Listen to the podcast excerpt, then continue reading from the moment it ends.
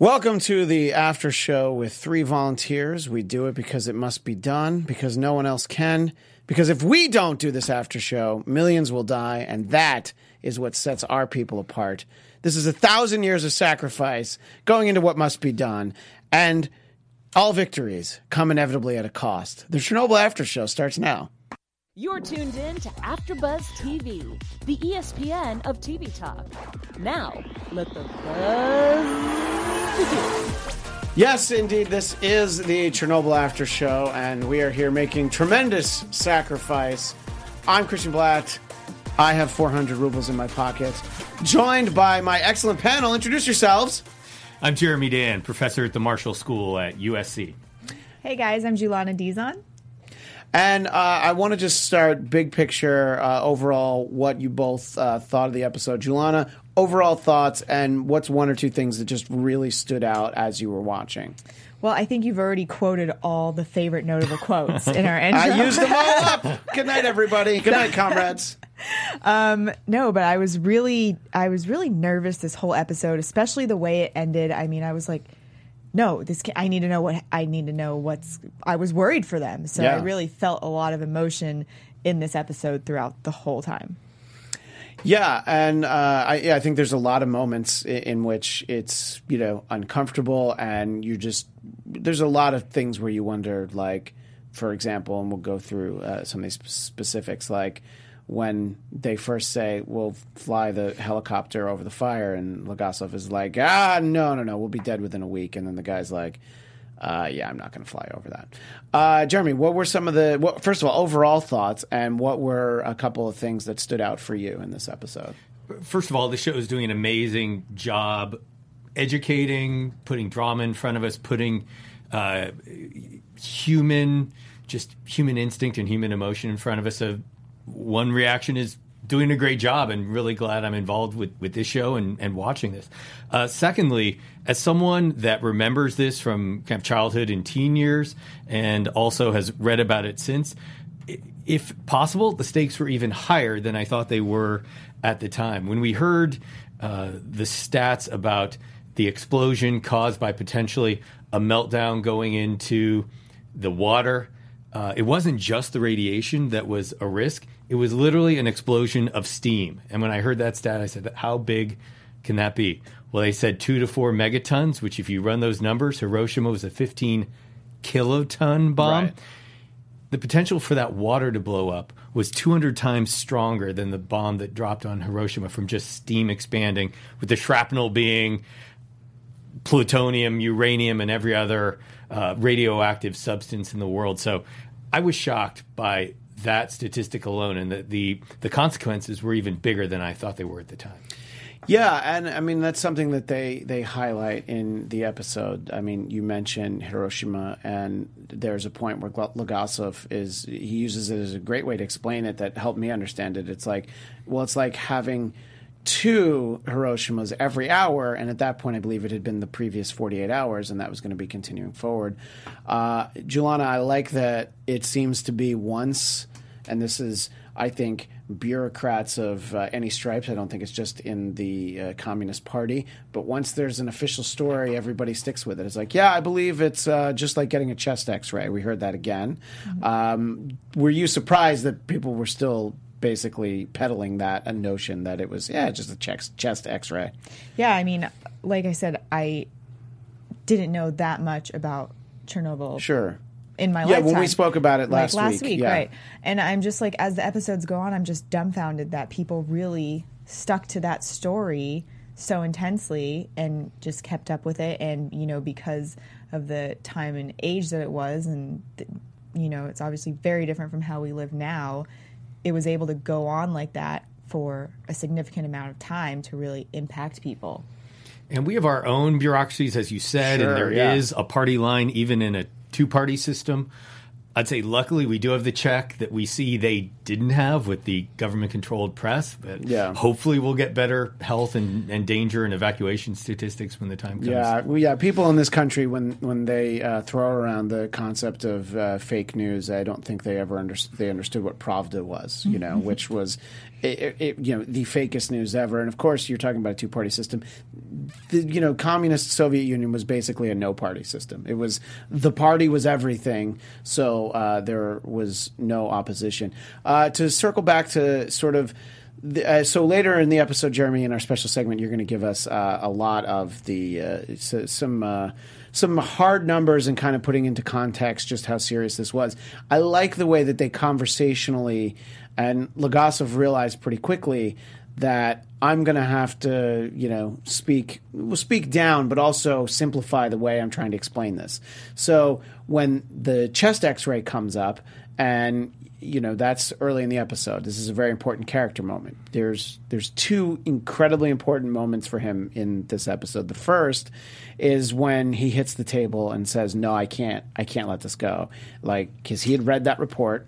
It said graphite was found on the ground, and Well, we we get get an- said we- smooth yeah. mineral, a Yeah, smooth rock, essentially. and it had to be graphite, so he knew it was graphite. And then uh, again, the the party line, the uh, bureaucratic line is, well, it couldn't be graphite, and it's just like, well, because of what that signifies, it- it's not possible. And uh, so when he speaks up, though, this idea of the chest X-ray, the first thing he says is, well, it's not a chest X-ray; it's 400 chest X-rays, but looking at it more closely, he's like, it's 4 million chest x rays. So, Julana, we go from a chest x ray to 4 million. And, uh, you know, I mean, look, when I get, you get the, the quick, when they, they do your, your, uh, the dental x rays, it's like a second. And they still put that lead thing, and you know you're supposed to make sure it goes over your neck to protect your thyroid, as as factors into the show. Uh, so I, I don't know. I mean, did that help you like grasp the the severity of it? That it went from one chest X-ray to four million. Yeah, of course. And another thing that I got from that scenario when they were in, in that scene in the boardroom is that somebody told him it's disgraceful that he's spreading information like this. You know, trying Yeah. to spread the real information. Like you said, they keep they kept wanting to deny it because they didn't want to wrap their heads around what that would actually mean if that were to be true. Yeah, um, So that really, really drilled it in for me. yeah. I mean, that's one moment where that happens, and then uh, we'll jump ahead briefly, uh, Jeremy. When they when he and, and Boris uh, land on the site. Uh, those guys are like, oh, look who's here. It's the troublemaker. And within under five minutes, those guys are uh, dragged off to the gulag or possibly shot, you know, because it was just like, okay, so you guys have really effed this whole thing up. It's actually all your fault. I'm going to take over. Uh, we don't need you anymore. Uh, sort of talk about both of those instances and how indicative it is of, well, of a communist system. Well, what's interesting is remember when he came in, he wanted to deliver the facts. This is Legasov, played by uh, Jared Harris. Yeah. And he starts delivering them, and he was being accused of being an alarmist, which is a really important word in the Soviet Union at the time. And and he said it's not an alarmist. It's not alarmist if it's an if it's a fa- if it's a fact. Correct, yeah. And then the other thing is though when Gorbachev calls him on it and says essentially you're engaged in conjecture and you're a man I don't even know. He does realize at that point he does have a political game to play. That that minutes and seconds count here and that he can't just be the table pounder that he was in the first few minutes of the meeting. He has to be more compelling to the people that can marshal the resources faster. And he changes his style and he even says, May I express myself more calmly and, and more respectfully. And then later, when you're referencing he gets to the site, I think he had, after some rough patches, built with Boris Shcherbina, played by Stellan Skarsgård, a little more of the credibility on the flight and early when they were on the ground to the point of, as you mentioned, when uh, Foman and uh, um, uh, Burakanov were I'm criticizing gonna, I'm gonna, I'm Yeah, gonna go with that pronunciation. That Flamine, sounded good to me. Exactly. Um, they started trying to have critiques and criticizing him of, of again being alarmist. He soon thereafter sends them back to the party headquarters, where I imagine they have a few rooms they could keep them in for a few months. Yeah, for as long as uh, as long as they're breathing, and honestly, because of where they were, their their life expectancy wasn't very long, which is something that comes up several times in the episode. Uh, and I think that when we have a very, it's not even an uneasy truce, it's a very hostile partnership that uh, Legasov and, and Boris are put together on. And uh, even so much that while they're on the helicopter, he's like, explain to me how this works. And he's like, great, now I understand how a nuclear plant works. I don't need you. and uh, it goes from that to somehow he makes him understand the reality, uh, Julana, that it's, well, we're going to be dead in five years. And he apologizes for saying it so bluntly, but you can kind of see in that moment and in everything he does afterwards, he knows that he just by being where he's been, his his life expectancy is not much longer, right? Right. Well, and that's another thing. It's particularly in the helicopter scene. I imagine that it's hard for his character being one of the only ones that really knows the you know entirety of what's happened and knows all the factors and the consequences of it. Like how do you convince people that don't want to know what's going on? You have to say it bluntly. You can't really go around and be like well you know it's not really that safe. You have to be like we're going to die. If you do this you'll die. Yeah, and and I think uh, when we get to the special segment later, Jeremy, the idea of if this were left unchecked, how many people would have died, and the you know the amount of uh, land that it would it would have impacted. But even as it was, there were reports of radiation in uh, I think they said Munich, but it was in it was in Germany. So it went that far. That It was went- Frankfurt, where they're saying not allowing the kids to go And the kids weren't going outside, and meanwhile, the kids in the town were marching off to school the, the morning after the fire. So the the fire, the meltdown. So um, yeah, and uh, just to, uh, I did want to get back to the uh, Communist Party for a second. I think this problem would have been so much bigger had it been a little bit more of the old guard uh, of whether it be Brezhnev or Khrushchev or you know the the recent predecessors of Gorbachev.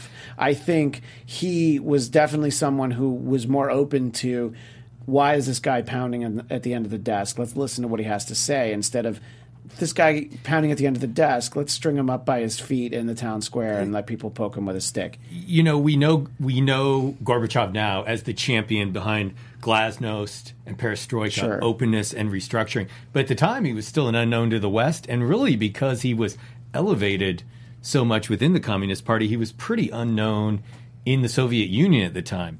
Uh, for a little context, over the previous, I think, about three years, the Soviet Union had had three leaders. Uh, Brezhnev died in 82. Uh, Yuri Andropov was there to Sure. uh, 82 through part of 84. Konstantin Chernenko for just about a year. And Gorbachev came in in March of 85, and now it's about a year later. Obviously, he's gotten a little more known both nationally and internationally. But this is someone that didn't have a lot of credibility at that point on the international stage and probably a lot of trust with the world leaders, and that domestically probably still hadn't consolidated his position. So he was just out of a summit with uh, Reagan, where he was building a little bit of a relationship. Reagan even commented, It's hard to build relationships with the Soviet leaders because they keep dying on me. They literally were dying in office Yeah. as old men. So he was a, a young leader, very different than what the Soviet Union had experienced over the previous 30 years, uh, probably about 15 to 20 years younger than their average leader, and uh, a very unknown commodity at the time. Uh, both Jeremy and I remember uh, the the figure of Gorbachev. I mean, even as a kid, it was very recognizable. I mean, there were puppets and cartoons and things that really played off on that birthmark he had on his head. Which you know, just looking back, tells me like how well connected and you know good at his job he must have been. that the fact that he had that birthmark didn't hinder him in any way. He was able to sort of you know go past it. Um, what what are your thoughts as you see him and because as we've established this is this is all uh, before your time literally before your lifetime uh, so what uh, what is your understanding of him as a figure just heading into this Um, well, first of all, I heard in an interview that they did a great job recreating his um, wine birthmark or wine That's got to be yeah. I mean, it's true. It's got to be a lot of work because you got to get it just right. Right. Yeah, and you know if it's if it's hot on the set and that actor goes like Uh-huh. this, you know, for our lis- listeners that are you know can't see, uh, he just rubs his head basically. Yeah. Well, um, my first impression of him, uh, based off that scene where they're all kind of like sitting around the table, um, he came off to me as somebody that was understanding because of the fact that, you know, he realized, I don't know, he said, I don't know who you are. You're just some man in my room that I've never met yelling at me. But he still understood and sensed that there was something maybe that he needed to listen to from this man. So he kind of like you said, he didn't just cast him out. He gave him a, a chance to explain himself and then really kind of took that into account. And honestly, at the end of that scene, I felt really bad for him because he just looked so stressed out. And I mean, why wouldn't he be? Because he's had all this information dumped on him and all these huge decisions that he has to make. And like when he just walks out of the room, I was like, man, I, I really feel bad for that character right now. Right. I mean, because of and you're talking about Gorbachev, right? Right. Yeah. So any leader, it's like so. This is one of probably dozens of crises that he has to deal with during the course of the day. This being, you know, one on such a grand scale. Uh, at that point, he doesn't quite realize the severity. But yeah, you're whisked out of that room to go in another room where there's another table of people that are going to tell you, "Here's another problem." So uh, yeah, I, I I don't know how people ever decide. Yeah, I want to be that guy. I want to be premier of Russia or Soviet Union. I want to be the president of the United States. Um, before we move on, I know that Julana has a very important message for all of us. yes, very, very important. Jeremy almost well, Sorry, Jeremy I just did spill almost, his drink. I Oh. spilled the drink. I spilled Oh. the drink. That's the leakage down down Yeah. through the reactor well, core. We're gonna have to put on the We're suits to actually go through that spill, and uh, I'm not volunteering. I'm going to stay on this side of the desk. All right, I'll take it over. But okay, guys, before we move into our next topic here, we just want to say, first of all, thank you so much for making us the ESPN of TV Talk. And we need your help for us to be able to continue to grow here at AfterBuzz TV. Please, please make sure you subscribe to us on YouTube. If you're listening to us on iTunes, um, leave us a five star rating and some comments. And we love having you be a part of AfterBuzz TV. So if you're with us on YouTube watching live or watching after the show, just um, leave comments. We love to hear what you guys think about the episode and also be able to engage with you live. Um, so thank you for supporting us and keep watching. And if I could say something about this, this show and us commenting on Chernobyl, if you're one of the early adopters, so to speak, it's time to get your friends watching it and watching this because then there's way more to talk about. And I think over the next few weeks, there's going to be a lot of deep, great, important discussions about this show. Right. I think also when you do a miniseries in this style where it's once a week, you know, I mean, look, it's a five part miniseries. You could very well have run it Monday through Friday. And I think it tends to build because people are talking about how they're watching it. It's very easy to get caught up when you have a whole week between episodes. So I, I do think that the, uh, you know, the conversation uh, is just going to grow. And we appreciate, we had uh, quite a few people who watched our first show, so we uh, thank everybody for being a part of that. Uh, I want to move on to a very significant character who is introduced in this episode, uh, Ulana Komo- Khomyuk. Hmm. I, I'm, doing, I'm doing really well with those. Uh, played by Emily Watson. Um, probably henceforth I'll refer to her as you know Emily Watson's character. uh, now in the uh, the the little bit after the episode, there's some behind the scenes stuff. One of the things that they talk about is that this character is not a real person. It is an amalgamation of, I think they said, dozens of scientists who also sort of reverse engineered and figured out the idea that no, we're not being told the truth. There are a lot of these signs. And I love the way that it was explained that you had all these people trying to solve a mystery that they, as in the, you know, the party, the the bosses, you know, you're you're basically the people who run the country, don't want you to solve that mystery. And they just allude to the fact that people uh, were put on trial, their families were threatened just for trying to do that. Uh, I think from a storytelling standpoint, I understand having one person represent it. Uh, it, it doesn't. It didn't bother me to have that realization. What did you think about that, Julana?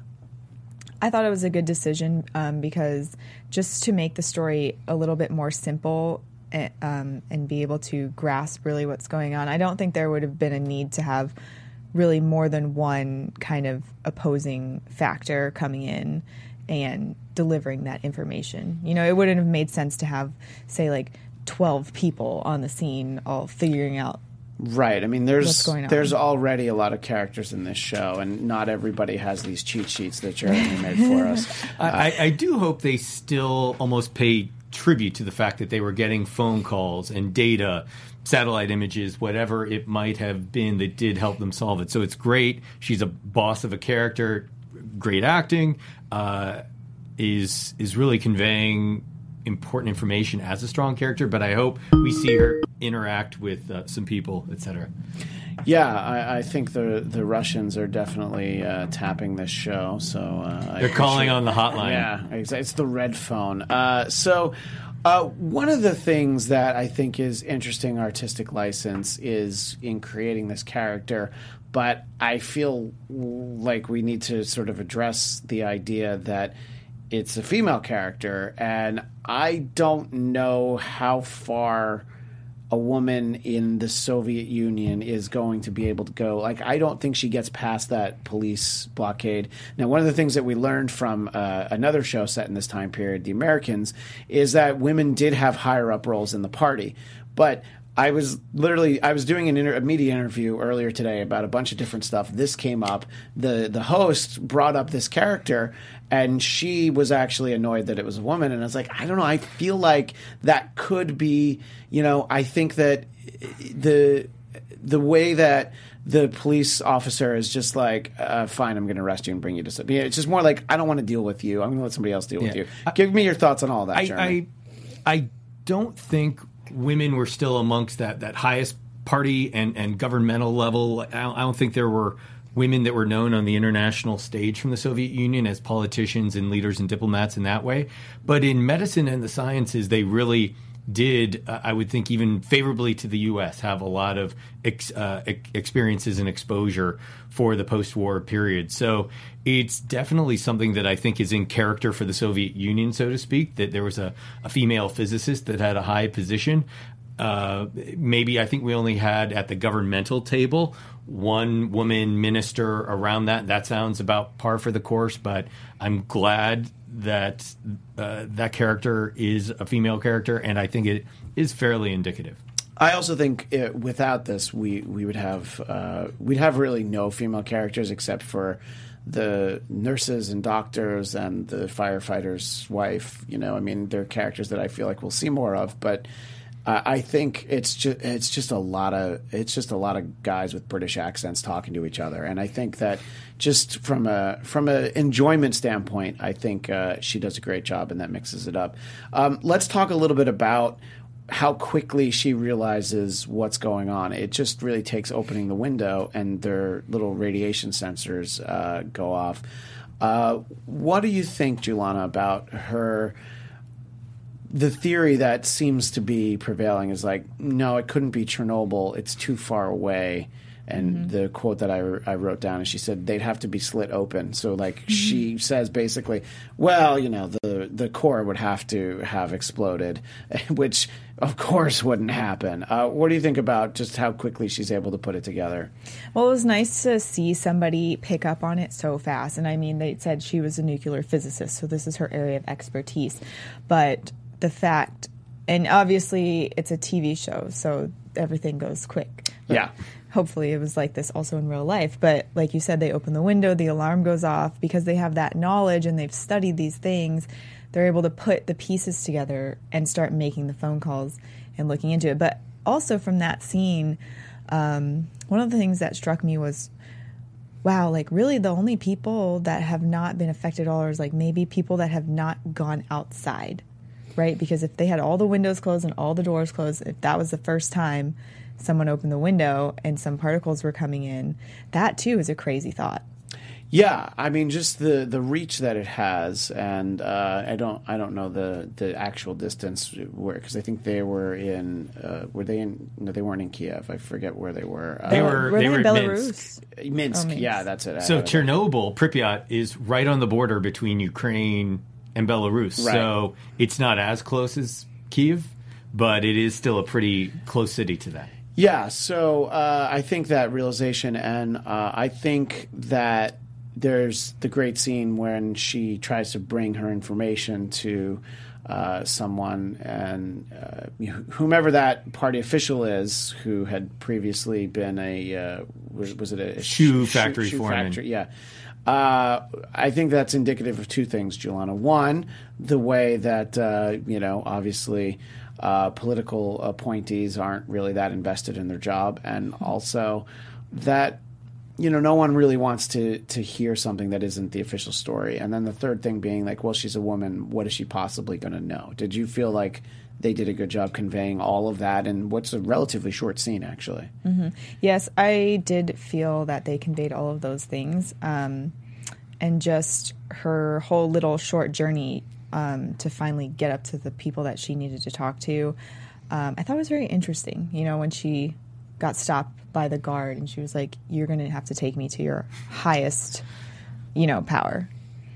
Go ahead. You know, she, she navigated that in a great way. Like, please freaking arrest me mm-hmm. and, yeah. and, take me to the warden and take me to, you know, the chief of police and any military police general. And she, well, I don't know if she did a great job with the first uh, Communist Party official in in Minsk because maybe there wasn't a job to be done. You mentioned political appointees, even less pressure than you would have today. You know, people we we've seen six or seven cabinet officials removed because of some political pressure in the United States.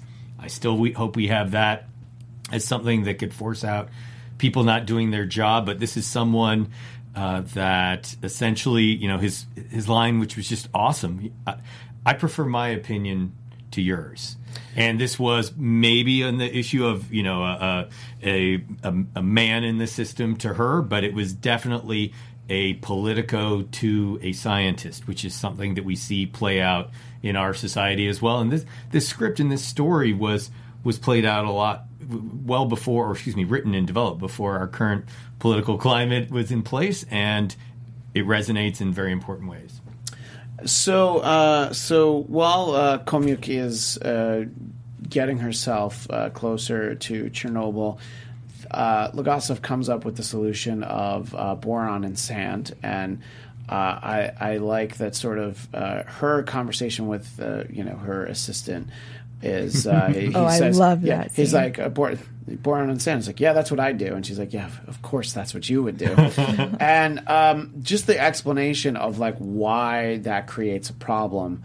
Boris and, and Simka. Yeah, yeah. Well, uh, yeah. So Simka is, is, so Simka is the general that's there. Is, is that no? Who's no, that? Um, so that's I, I, want to make sure the viewers saw that. That's a rewatch the scene. It's really cool. She was talking to a plant. Oh, okay. It, I think the secretary at the at Legasov's nuclear agency. Oh, right. I the, see what you're talking about. The the secretary yeah. had a periodic table of elements yes. on the table and the, said the, Boris and Simka, which is B B boron right. Boris and Simka Si silicon, which yeah. is boron and sand.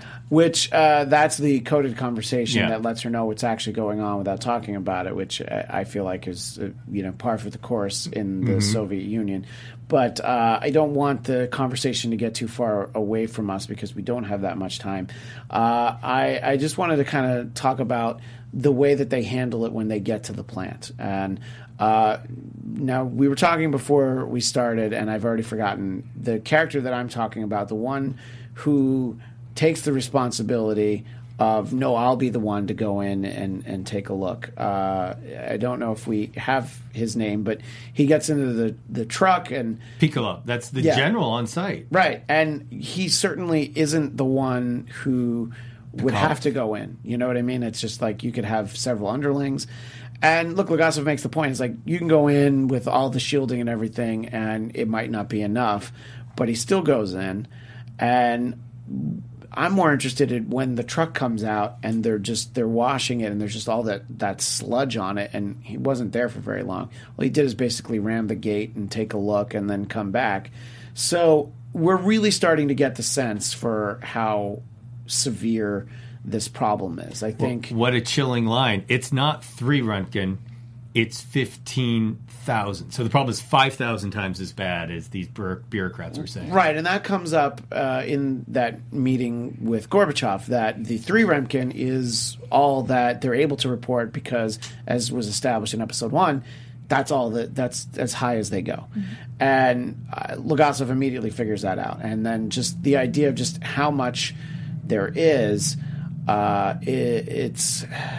I don't know. What do you think, Jelana? Just sort of the the every step closer they get, both literally and figuratively, it's worse than anybody expected, right? Hmm.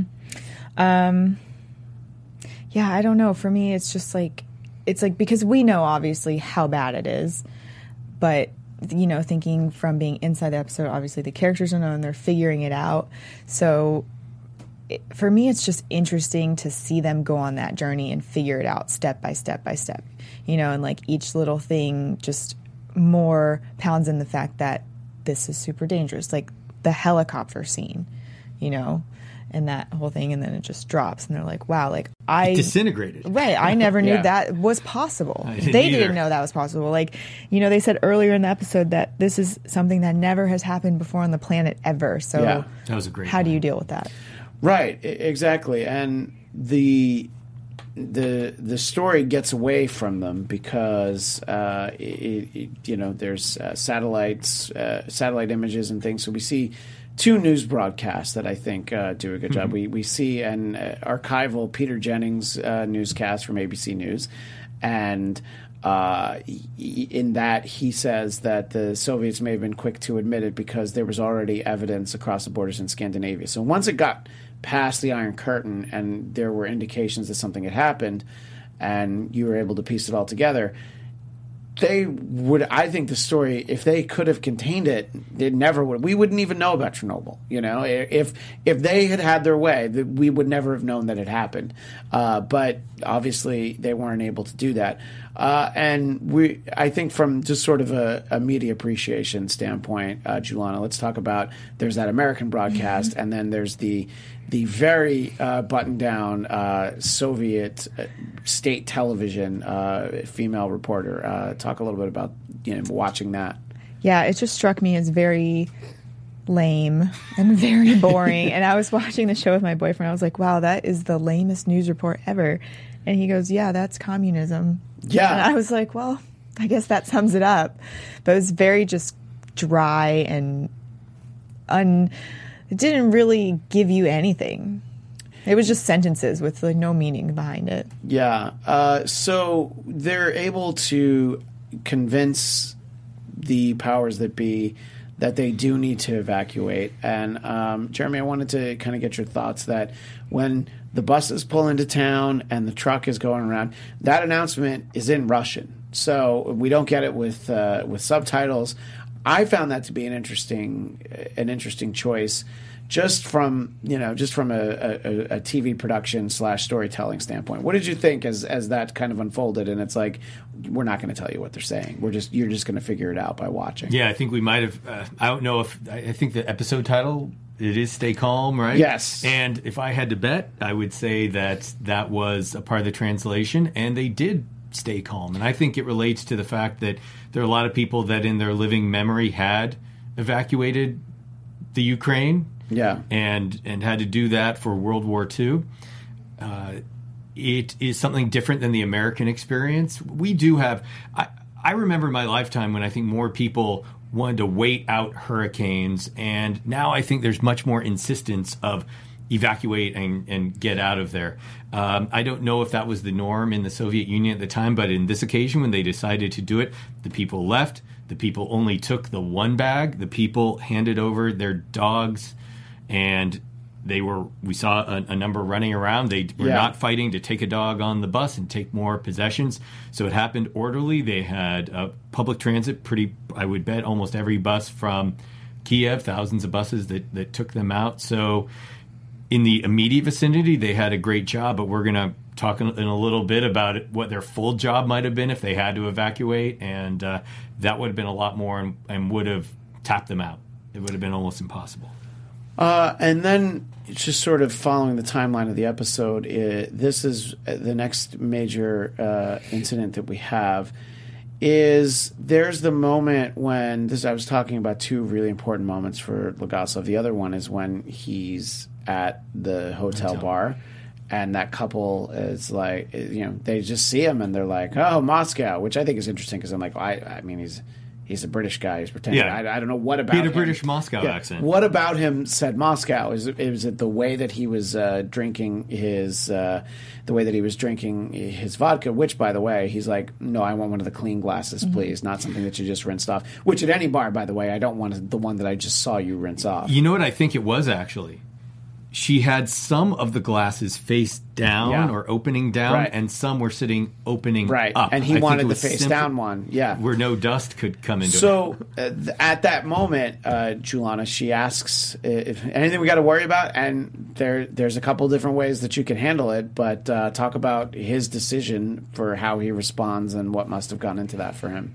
Right. I thought it was interesting, and I was very surprised that his character responded the way he did and said, "No, everything is fine," because, you know, given a, how worked up he was about telling everybody else the truth, I think this is the moment where he grasped the fact that if I tell these people the truth, all it's going to do is cause a panic and a frenzy to them and I'm kind of maybe doing them a disservice. So maybe I should just protect their happiness if I can't change the outcome and I know what's going to happen and just let them go about their lives. And of course, tragically, it's all it's also kind of too late. Like the time to get out was you know the night before. So uh, yeah, I think that uh, you know, and again the. Uh, the little uh, behind the scenes production stuff that was after the episode, they talk about that. That's the moment where he's he becomes a part of the conspiracy, the cover up. He's invested in, you know, fixing this problem and uh, having it go away. Uh, so the uh, so uh, Khomyuk uh, just doesn't roll off the tongue, but she points out what the problem was with Legasov's, uh, you know, his theory, which is that you know the tanks are full of water, and he didn't take that into consideration. He didn't. Uh, he didn't didn't take into consideration that he didn't know that that was the case. So that changes everything because that was what you were talking about earlier, Jeremy, in terms of the explosion and the steam. So this is when we get to what what I talked about in the intro, which is this idea that people who know the plant have to go in and manually, uh, I guess, turn a lever so that the, this water from the tanks uh, drains out. Otherwise, that's going to happen. Uh, so we have them seeking volunteers. Uh, offers uh, 400 rubles a year, a stipend, an annual stipend of 400 rubles. Uh, so there's a, kind of a lot to unpack in that turn of events, Jeremy, and I wanted to kind of let you talk about that because I know you have you have a few things that uh, are related to that. So what's interesting is a lot of people don't know the economic history of the Soviet Union and maybe even what 400 rubles means, and that's per year. For people that I think, even though they didn't say it in the meeting, um, these people know radiation. They have they know dosimeters, and they they've seen people around them already get sick and some die. Um, 400 rubles at that time was $520 per year. Right. So that was, and today that would be about twelve hundred dollars for what these people would know is going to drastically shorten their life, even though they don't know all the ins and outs of radiation. They work in a nuclear power plant; they know enough. And what was really interesting to me is we have the line that we hear in the trailer and in the previews from uh, Stellan Skar- Skarsgård's Boris character, where he talks about every generation has to know its suffering. And I thought that that was probably something delivered to party officials, but he delivered it directly Right. to the workers, saying this job has to be done. It's dangerous, and uh, someone is going to do it because it's the job of a, essentially a Soviet to do it. It was I, I, very different than the way I thought he would deliver to Yeah. a very different audience, but then the three people stepped up. Right. I mean, I think that's the point he's making is like, this is what sets us apart. We're the Soviet Union. We are going to have three people stand up and they're going to do this for the greater good. Uh, and, you know, like, three Americans would never do it. Which, uh, yeah, I wouldn't do it. Uh, so, uh, yeah, I think uh, it makes you know these these three men who you know we get their names, so that tells me that I'm going to just assume that that's accurate. That these are the three guys who go in, but. I think that the, I mean, this is the final scene of the episode, and then we'll get to our special segment uh, where they're going around uh, with, and it's just lit by flashlights. Which, uh, Jeremy, I don't know, that might be reminiscent of another show you do here at, at AfterBuzz, where I understand they had a whole episode to take place in the dark. Uh, I'm talking about Game of Thrones, in case you don't know. This wasn't the whole episode, though, and I think this it was, was just like more three effect. minutes. Yeah, Uh, I th- I thought that uh, it was it visually it was really interesting, Julana, that it was just uh, lit by the flashlights. Uh, talk about how well they captured what that must have been like for you personally as you watched it. Well, horrifying. I mean, just really scary. I really felt what it would be like to be those three men down there with just your flashlights. Obviously, they have some familiar familiarity with the where they were, but still, I mean, they have full scuba suits on. They only have flashlights, and they have a detector, right? That's going off the walls. Is that a Geiger counter or what is that? That's, Dosimeter or Yeah, Geiger dosimeter, counter? yeah. one of those. I don't know the difference. and it's the great that as the great from our standpoint, not great for their their uh, life expectancy. That the thing starts going crazy the closer and closer they get. It's getting darker. That thing's getting louder. They can't talk to each other. Uh, so yeah, just the confusion, and it, it's it's a it's a relatively like controlled chaos if it were because you know they're not running there's not there's there you know this isn't they're in a dark tunnel and there's a monster after them. No they're heading into something that they know is uh, really their their sure death but I think that just the sounds mixed in with the breathing and the, the Geiger counters, and then the flashlights go out, obviously, because they get too close. Uh, I don't know, Jeremy, talk about what you thought basically when that the episode ends. if I have a phobia, it's claustrophobia, and literally it was bad enough just being in the tunnels, uh, being confined. Uh, if you remember another, I think it was a '90s movie, but The Abyss, Sure, with yeah. a uh, with with scenes in close quarters and leaking submarines, and all I was I kept remembering that scene of the dripping water coming up on them, uh, not knowing where an exit is, and uh, if they had to get out. Uh, just knowing that, that they're being confined to their death. That that as a semi claustrophobe, that was really scary for me.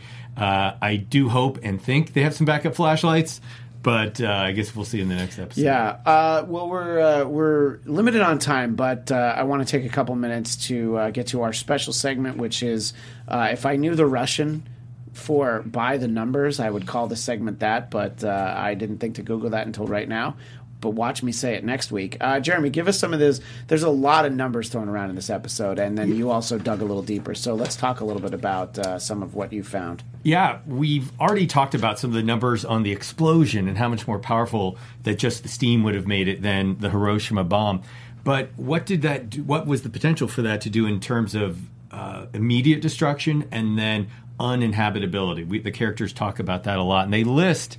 Uh, six or seven Eastern European countries, some in the Soviet Union, and some that were a part of the Warsaw Pact and the Eastern Bloc and those add up to about one uh, 1,700 million square kilometers, which is about 700,000 square miles. So to put that into context of what they said would be essentially uninhabitable, which over a period of weeks you'd probably have to evacuate, which would not be able to be habitable for 100 years or more. Yeah, that, that's that, yeah. about one third the size of the USA. So essentially, almost all the way from the Pacific Ocean, from California to almost the Rocky Mountains. So essentially, that whole segment of the United States uh, uninhabitable. And what, in terms of the 60 million people that would have been affected of immediate danger just over the next few days of that explosion in just the Ukraine and Belarus, or today Belarus, then Belarusian uh, Republic, uh, Russia was a huge republic within the Soviet Union. European Russia was more densely populated, and these were some of the most densely populated areas of the Soviet Union. And they had about 60 million people, which probably would have been about a quarter thereabouts of this whole Soviet population. Uh, that would be the and they would have to move them out over the next few days. That'd be the equivalent of California, Washington, Arizona, uh, Oregon, and Nevada being moved out in just a couple of days. Right. So uh, equaling up about 60 million. They that's why those people at the table were so scared. We're running the numbers. They had never seen numbers like that. Even advancing troops, you have days ahead of time. You can kind of predict it. This was something that was going to advance on them at the speed of the wind, if not faster. Yeah, and I think that uh, obviously that's really how they're able to convince Gorbachev when they're like, "Look, this is what's going to have to happen if we don't address this now, and you know, here's what we need." And you know, he he has that just the realization that you know we're asking you for permission to kill three men, and that was something I alluded to at the beginning. All victories come inevitably at a cost. So he never actually says, "Yes, go ahead and kill them," but it's like, "Yep, that's that's what I'm telling you." He, he was doing the math with the Yeah. three men versus that sixty million that was referenced. and and that's the final uh, question that I want to ask you, Julana. Just when he says that, and just his sort of like matter of fact response of, "Yeah, you're going to have to kill these three guys." Uh, you just your thought as you're watching that unfold. I mean, I, I understand why. You know, like we Yeah. were talking about being an official in that position, you really don't have a choice. Because my first thought when you're running all those numbers is, where do you even put 60 million people? Right? Yeah. Nowhere. You know, like the the amount of other problems that would imagine shoving 60 million people into other countries, into other areas, and then, you know, there's food shortages. Like there's so many other problems that come with that. Yeah. So And- he really has no choice. And you felt bad for Gorbachev in the earlier scene about walking out of that meeting. So then he walks out of this meeting and he's like, "All right, I just hope I don't have to kill anybody in the next meeting." I know. I felt like I needed to take Yeah. a drink for him. I was stressed Uh, out. There's a lot more uh, that we'll be able to uh, dive into uh, in the weeks ahead, but uh, we are out of time for this evening. Uh, but uh, we appreciate everybody who joined us. Julana, where can people find you? You guys can find me on Instagram at Julana. And Jeremy, you don't like to be found, do you? You can find me here, and you can find me on Sunday on the Oh. Game of Thrones after show. And, uh, and that's the series finale. So then, Series finale, and we'll probably take it one more into overtime. well, that would probably make sense. There's probably a lot to unpack. And you can find me on Twitter and Instagram at Christian DMZ. And uh, Thursday nights, the Twilight Zone after show at 10 Pacific here at AfterBuzz TV. Thanks so much, uh, and uh, we will see all of you uh, next Tuesday at 9 Pacific. Thanks. Our founder, Kevin Undergaro, and me, Maria Menounos, would like to thank you for tuning in to AfterBuzz TV. Remember, we're not just the first, we're the biggest in the world, and we're the only destination for all your favorite TV shows. Whatever you crave, we've got it. So go to AfterBuzzTV.com and check out our lineup. Buzz See you later. The views expressed herein are those of the host only and do not necessarily reflect the views of AfterBuzz TV or its owners or principals.